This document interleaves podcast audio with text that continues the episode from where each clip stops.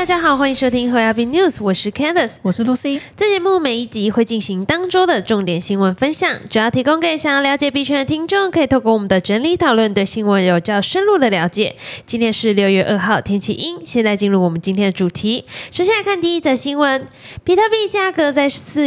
比特币价格在四月底尝试突破三万美元大关，后续走势稍显疲弱。配合总体经济市场的许多不确定性，目前保持震荡缓跌态势。另一方面，同样被誉为抗通膨避险资产的黄金，价格每盎司约低于两千美元。摩根大通分析师在五月二四号致客户的信中表示，假设大部分投资者认为这两种资产是可以互换的，比特币的价格应该远高于目前的水平。分析师 Nicholas 推测。如果黄金价格超过了两千美元，那么在中央银行以外作为投资目的的黄金价格大约为三兆美元。也就是说，假设比特币在投资者的投资组合中与黄金持平，并参考两者的交易量，那么比特币的价格应该达到每个比特币约四万五千美元。目前比特币的交易价格为两万六千七百美元附近，比分析师指出的价格低了近七十 percent。摩根大通的分析师提到，另一个有可能推动比特币价格上涨的因素，也就是比特币减半周期。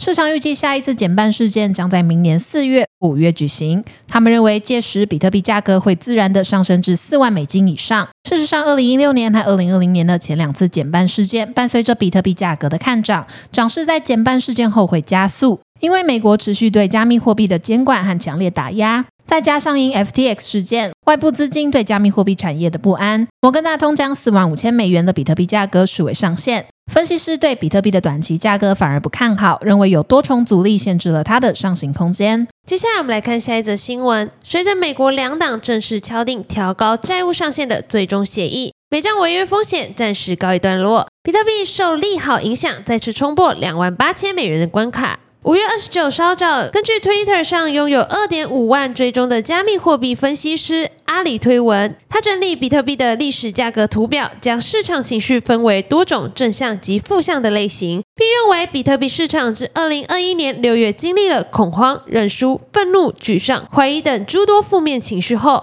终于即将进入希望的正向类型。根据阿里提供的图表。他认为市场当前正处于怀疑阶段，这是比特币在二零二三年年初从低于一万七千美元的水平快速突破至三万美元导致的盘整阶段。这也是投资者在经历熊市后面对新趋势的普遍反应。而即将到来的希望阶段，将是市场转变为积极情绪的第一个信号。在希望之后，即为乐观、相信、激动和亢奋等可以将市场价格推到顶峰的正向情绪。阿里对比特币的看涨观点也与某些机构不谋而合。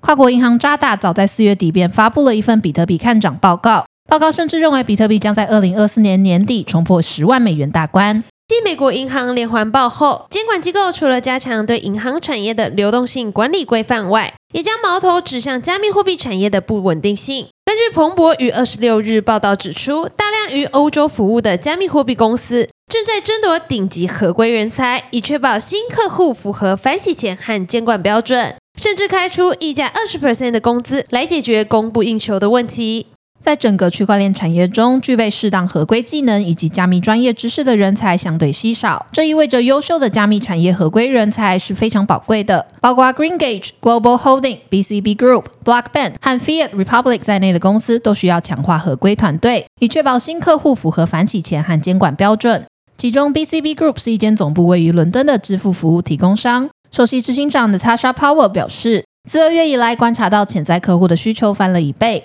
因此计划在未来五个月内将合规团队扩大至一点五倍的程度。另也提到，寻找优秀的合规人才是需要付出代价的，而现在市场已经出现溢价情况。此外，猎头公司称，一名从事开户和合规工作的员工在英国的年薪约为五万五千至七万五千英镑之间，而首席合规长将能获得约二十万英镑或者更多的报酬。这比二零二一年年底加密货币开始暴跌前高出了约十 percent 至二十 percent。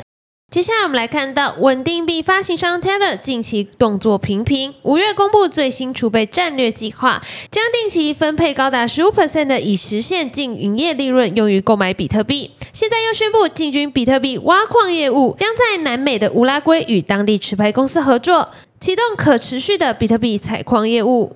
根据 Tether 最新公布的股东资本缓冲。二十四点四亿美元。这个数字代表着 Taylor 近期获利的累积金额，除了市占率遥遥领先，获利金额也节节上升。光今年第一季公布的获利即高达十四点八亿美元。大把的钞票，除了买比特币外，Taylor 也正式进军比特币采矿业务。上周 Taylor 技术长接受专访时提及了公司的下一步计划，我们来看看他是怎么说的。Tether 技术长 Paolo Andornio 接受 The Scoop Podcast 专访时提及，Tether 下一阶段计划的美妙之处在于，我们可以开始从纯粹的稳定币产品中实现多元化，并成为一个更全面的技术提供商，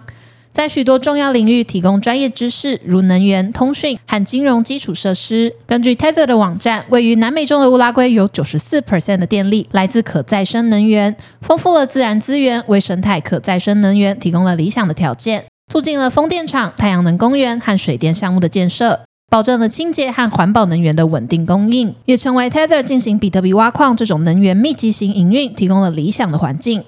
Tether 也在网站上大举征才，包括双语招聘人员、现场经历和资讯。Tether 也在网站上大举征才，包括双语招聘人员、现场经历和资讯、电力和机械方面的技术人员。Paulo Andonio 表示，利用比特币的力量和乌拉圭的可再生能源能力，Tether 在比特币开采业务可维持持续且负责任的领先地位。接下来，我们来看到众多欧美观光客必访的重要旅游胜地——印尼巴厘岛。随着疫情解封之后呢，虽然替当地带来不少的外汇收入，但却同时出现了不少乱象，让政府决定出手制止。为了避免汇率损失或者是便利，越来越多的外籍游客使用加密货币在巴厘岛上的餐厅、旅馆、景点、购物中心中消费。多数店家为了做生意，几乎都会接受这类多元消费模式，但这类举动却踩到印尼政府的红线，似乎也间接影响印尼法定货币流通，才让巴厘岛政府大动作进行警告。